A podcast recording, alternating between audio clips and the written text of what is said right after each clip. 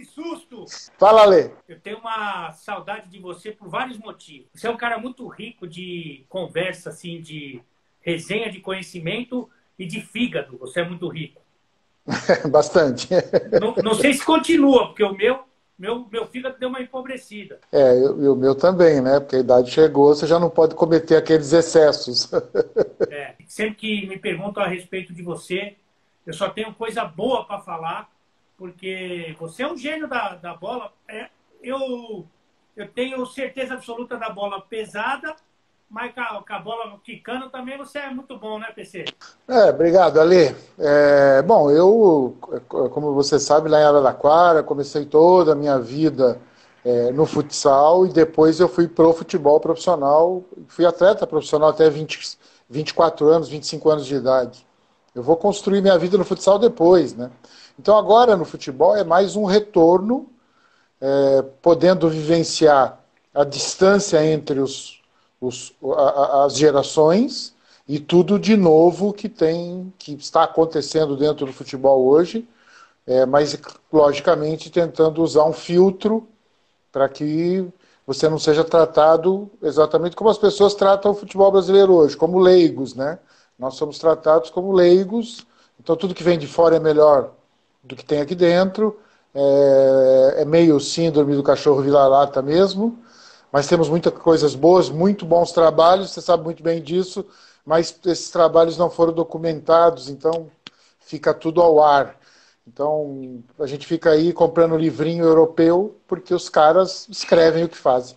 Mas o, o PC ele foi campeão mundial em 2008 com a seleção brasileira. Tem vários outros títulos e, e, a, e de um tempo para cá, ele acho que de 2016 o PC foi para o campo.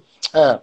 É, eu chego na Ferroviária como coordenador metodológico e depois sou alçado à equipe profissional como treinador nos, no Campeonato Paulista de 17 e de 18. Você jogou melhor futsal ou futebol? Na época, hoje o volante é o, é o, jogador mais bem pago do clube. Na minha época ele era burro, né? Tinha que cobrir os dois lados, recuperar a bola e entregar para os Pelé, que era isso que o volante fazia é, na, na, na década, no final da década de 70, principalmente na de 80. Então eu comecei ali jogando como zagueiro pelo lado esquerdo, depois joguei como volante, como meia, como médio hoje, na linguagem de hoje. No futsal já era um pouquinho mais cômodo, né? Porque eu era o fixo enterrado lá onde eu jogava, né? Fixo, fixo, né? Bom passador, você lembra disso, mas nada muito nada, nada muito superior aos grandes jogadores da época e da posição. Você é melhor treinador de futsal ou futebol? Quando eu começo a minha carreira no futsal, era para modificar o que eu estava vendo ali. Né? Então, se consegue modificar, se consegue construir uma maneira de jogar diferente. Depois, eu passo pelo Corinthians para construir o, o, a maneira de jogar do Corinthians, porque era um clube exclusivo, e é nisso que eu penso. E no futebol, o que você vê hoje é que a grande maioria dos treinadores procurando encaixar o seu trabalho, né? É o seu trabalho que vai fazer a diferença. Ou seja, é um protagonismo, acho que um pouco excessivo, né? Então, o que eu tenho visto no futebol e de tudo que eu tenho lido e estudado nesses quatro anos, me conduzem a acreditar que nós caminhamos para a cogestão técnica.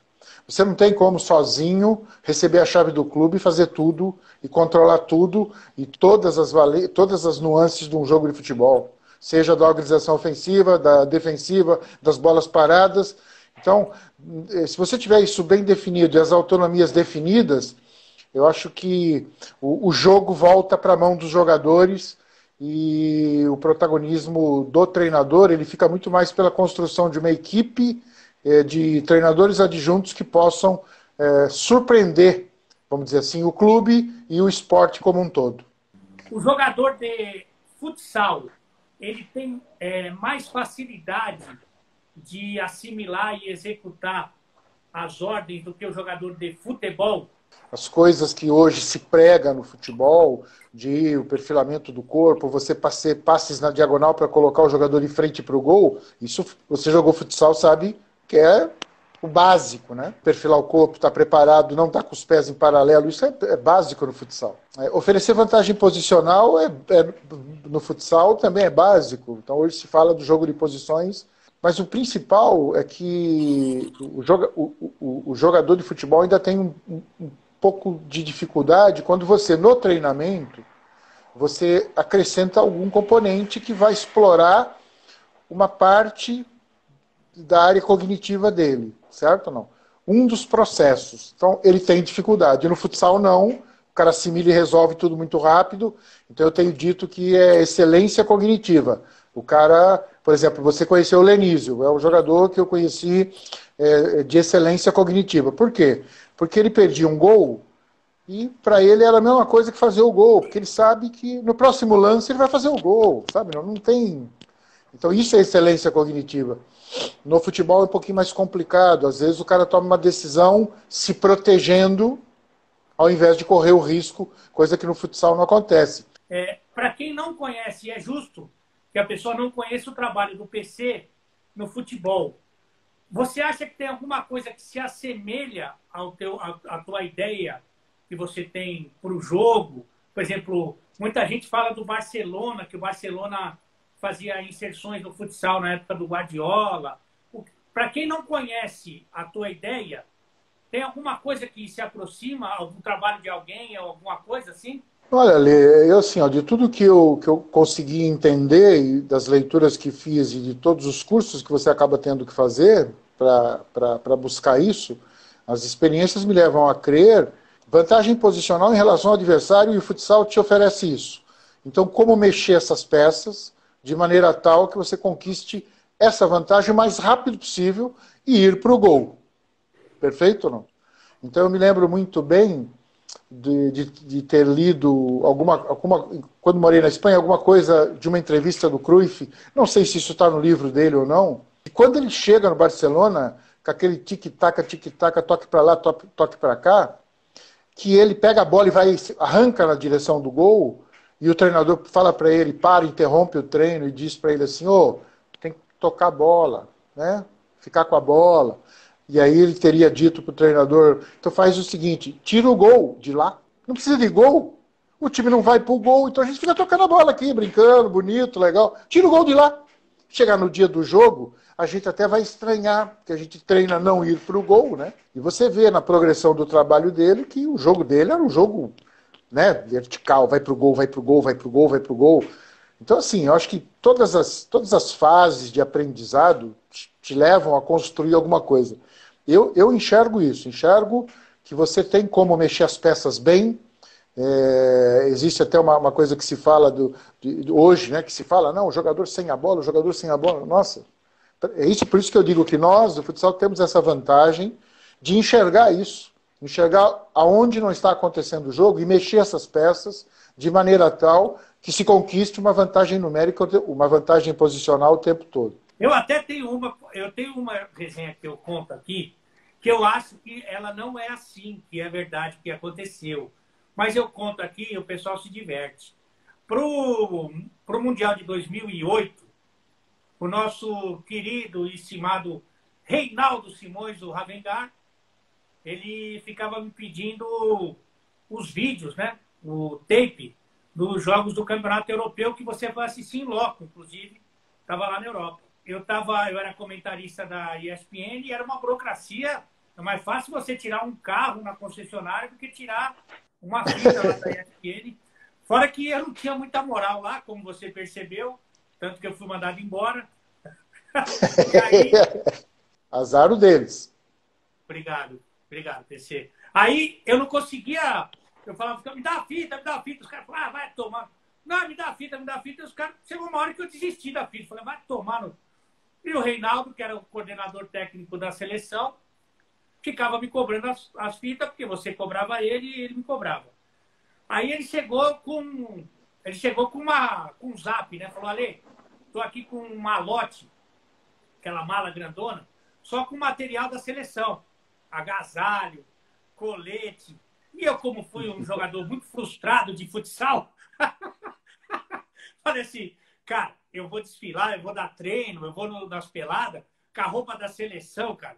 Isso aí é coisa que vale ouro. Falou, tô com um malote aqui de coisa da seleção e eu vou te dar quando você me der as fitas, pô. Falei, tá bom. Aí fui com mais raça ainda, com mais determinação para buscar as fitas e, evidentemente, não consegui. Aí chegou um dia antes da viagem, ele falou, cadê as fitas? Eu falei, tá aqui comigo. Pode me dar uma lote que eu. Pode me dar uma lote que eu trago as fitas. Ele foi lá na João Dias, que a gente batia um society de sexta de manhã com o pessoal da Globo lá, era o Thiago Leifert, o Kleber Machado. O Reinaldo chegou lá no society com uma, uma mala, cara, que tinha tudo que era. Aquilo lá para mim era um play center com uma criança. Tinha colete, tinha bola, tinha agasalho. Falei, não posso perder isso. Peguei umas fitas VHS que eu tinha. O que, que tinha na fita? Tinha é, filme adulto, filme pornô, tinha algumas, alguns comentários meus dos piores jogos da história da Liga Espanhola, tipo Raio Valecano contra Raio Vacas Amarelinhas. Peguei tudo que eu tinha de VHS e dei na mão dele. Falei, vai que é teu.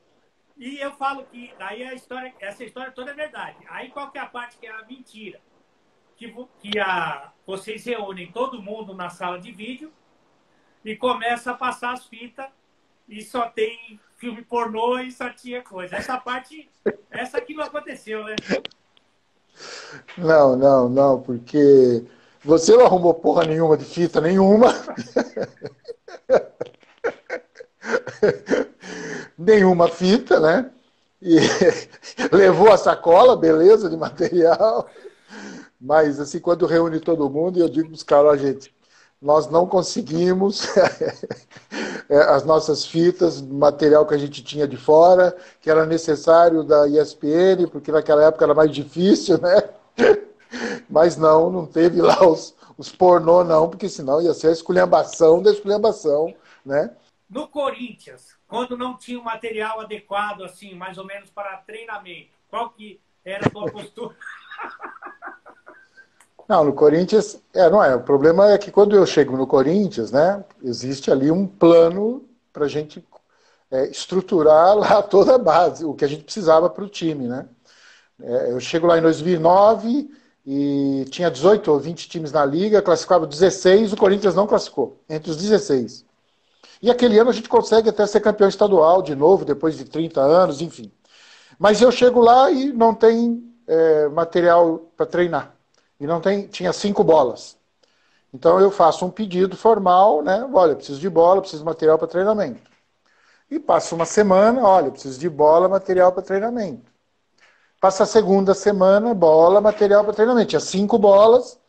E quando você fazia treino de academia de manhã, é, é, não suava, então é, guardava o mesmo material para treinar de tarde. E aí chegou no final do dia, uma sexta-feira, final da tarde, eu peguei todas as bolas, furei tudo, peguei todo o material, botei num saco de lixo joguei fora. o, Andrés, o Andrés era o presidente, que esse cara me xingou, que esse cara me xingou, você não tem ideia do que ele me xingou. E eu falei assim, pô, cara, não tem material, faz 15 dias que eu estou pedindo. Ah, mas eu não sabia. Eu falei assim, então, a gente precisa de material para treinar. Pô, e aí. Era assim, não tinha condição, cara. Cinco bolas. Como é que você vai fazer um time de primeira linha usar cinco bolas? Ah, na seleção, na seleção era uma esculhambação, né, Ale? Aquilo lá era um circo de louco, né? Porque assim, você não tem ideia do que a gente passou lá dentro. Você não tem ideia do que eles faziam, cara. Como é que você, como é que você vai é, é, exigir, como a gente exigia, dos jogadores da seleção para ser campeão do mundo? Se cada cidade que você ia, o presidente levava uma mulher e, levava, e apresentava como esposa, entendeu? Como é que você ia fazer isso? Mas esculhambação, esculhambação mesmo. Então eu me lembro de exigir muito, a gente, eu agradeço muito a figura do vice-presidente administrativo na época, o Ideraldo, que não deixou faltar nada.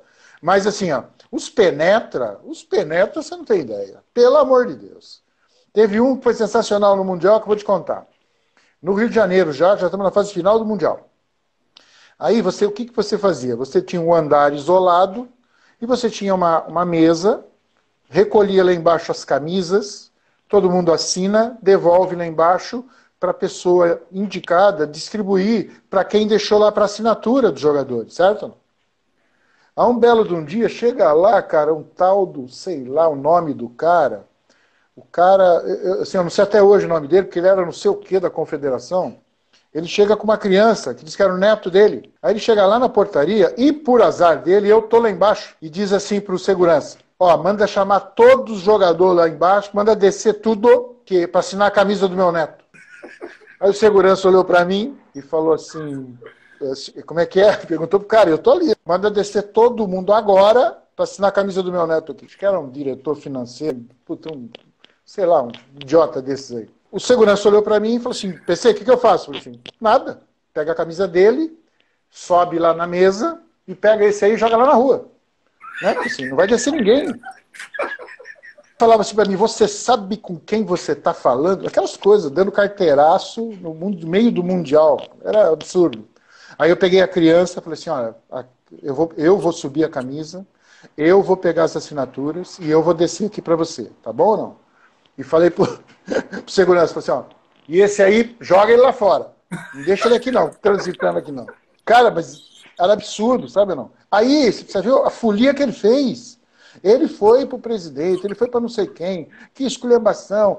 Ele tumultuou o ambiente que estava pronto para você ser campeão do mundo, sabe não? Por quê? Porque era assim, né? Sempre foi assim, uma esculhambação, né? E aí, puta, ali do céu, eu fiquei assim, eu falei, o que, que leva uma pessoa a trazer uma criança, expor a criança dessa maneira, para mostrar que ele é o bacana da história. E tinha um, um monte, hein? Um monte, cara, você morria de rir. Mas a gente conseguiu fechar bem, blindar bem e ganhar o campeonato, que é o que interessa. É melhor, né? Tinha o patrocinador da seleção, aí estamos no CT fazendo, sabe, uma, uma, uma fase de treinamento, sabe?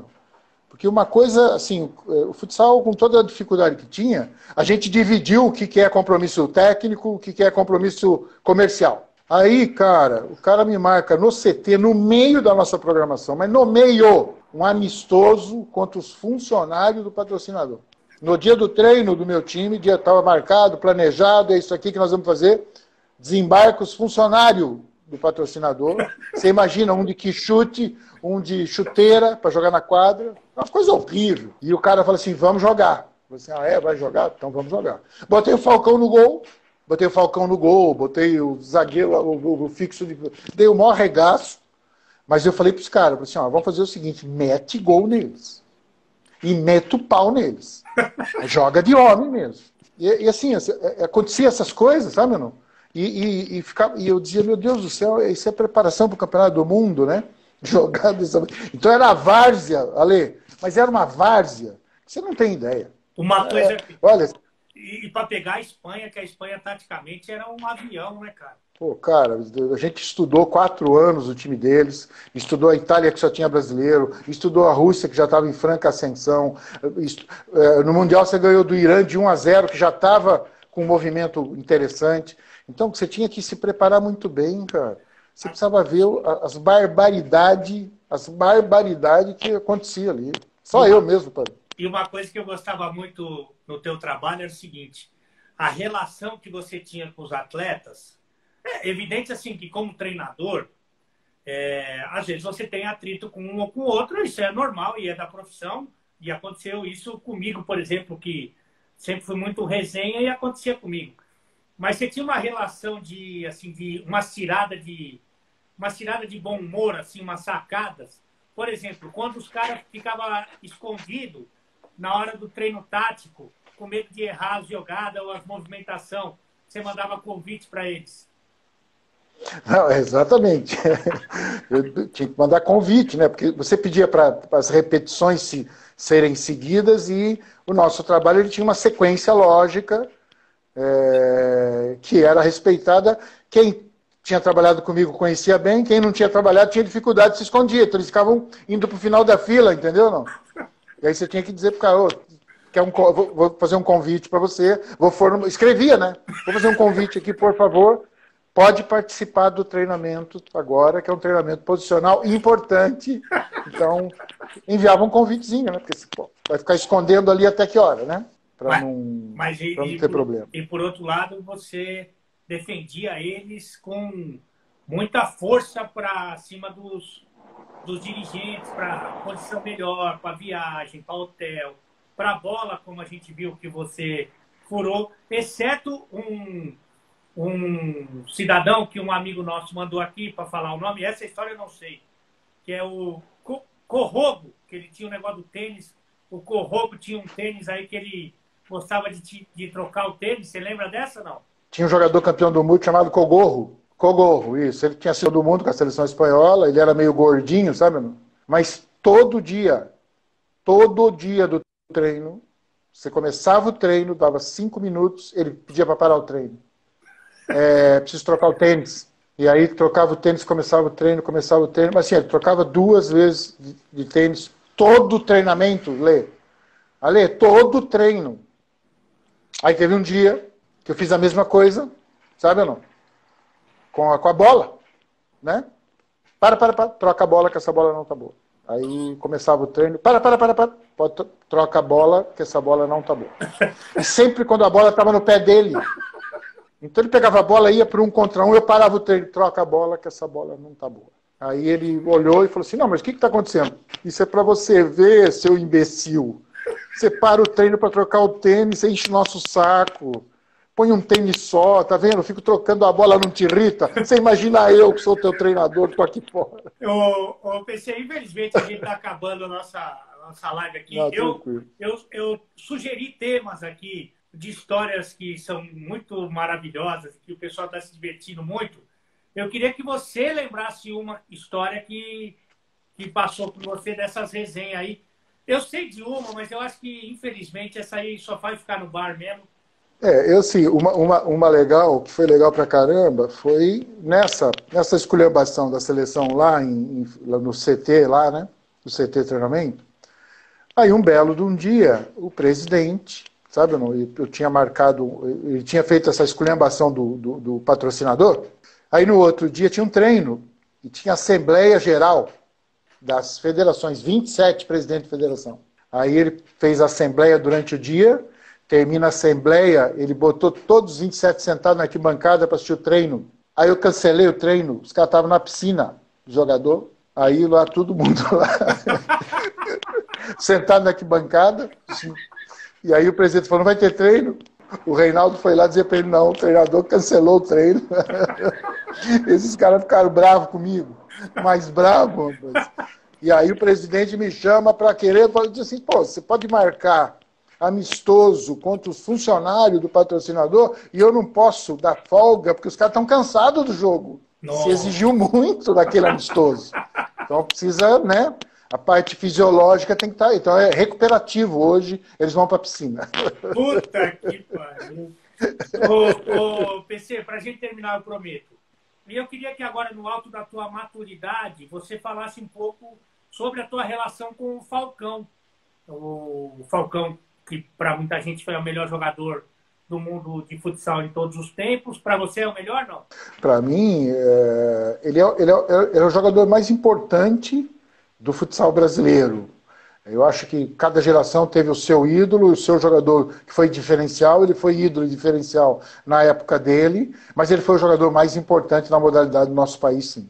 Cara, eu, eu dirigi muito bons jogadores, entendeu? Cada um dentro da sua característica. Né? É muito difícil você nomear um cara e dizer assim, ó, esse cara foi o melhor.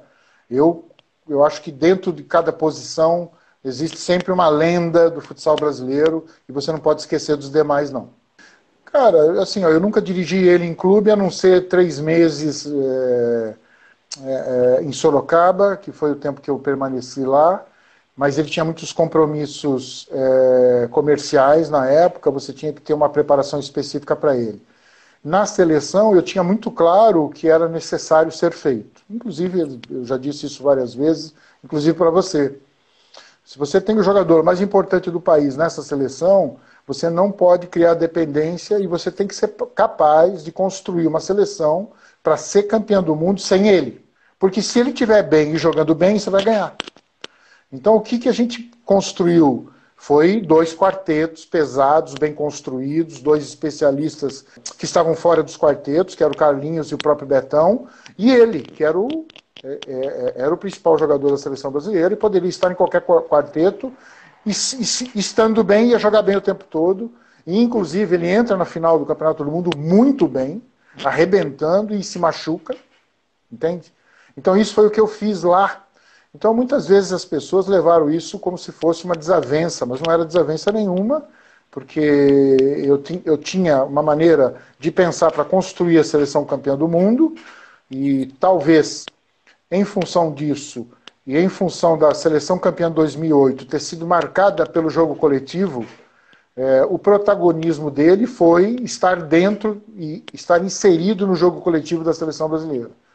Já em 2012 ele foi protagonista absoluto, porque senão a seleção não passaria. Mas na seleção nossa, que você precisava ganhar o título dentro do nosso país, não podia correr risco de perder, eu acho que a gente construiu bem o jogo coletivo. Então a minha relação sempre foi extremamente profissional, cada um respeitando os seus limites, é, limites de atuação, limites de opinião. Então muitas pessoas levaram para o outro lado, é, eu absolutamente não tenho problema nenhum, é, não tive problema com ele, é, posso falar abertamente, com relação às convicções, é, o que ele pensa, o que ele fala, o que eu penso, o que eu falo são coisas pessoais, correto? Então eu acho isso. Eu acho que a relação é estritamente profissional. Acho que conduzi bem, porque a nossa equipe foi campeã do mundo. Infelizmente no clube não foi boa, talvez porque eu não tivesse, não tive o tempo necessário para implementar tudo o que eu acreditava. Mas isso não deixa nenhuma marca negativa absolutamente, nem para ele nem para mim. Ó, PC, eu quero te agradecer demais. Primeiro, a amizade, que é o que é o mais importante. Depois, essa resenha aqui. Eu espero que muito em breve a gente tenha uma resenha pessoalmente, que eu estou com muita saudade. Sincero e honestamente, eu sinto falta da, da nossa conversa e no bar, evidentemente, né? E, claro. Que era muito proveitosa. Eu tenho você numa consideração enorme, torço muito por você. Serginho, goleiro, estava aqui também, que para mim foi o melhor goleiro que eu vi jogar dessa geração mais antiga. É, te convidar para agora, sete horas da noite, ficar aqui na. Eu vou fazer uma live com a Luísa Ambiel. Lembra da Luísa Ambiel? Puxa. Lembra? Olha, não, não lembro. Sou, sou mais velho, né? Luiz Ambiel é da banheira do Gugu, que pegava o sabonete. Você quer que eu lembre da banheira do Gugu, é isso então?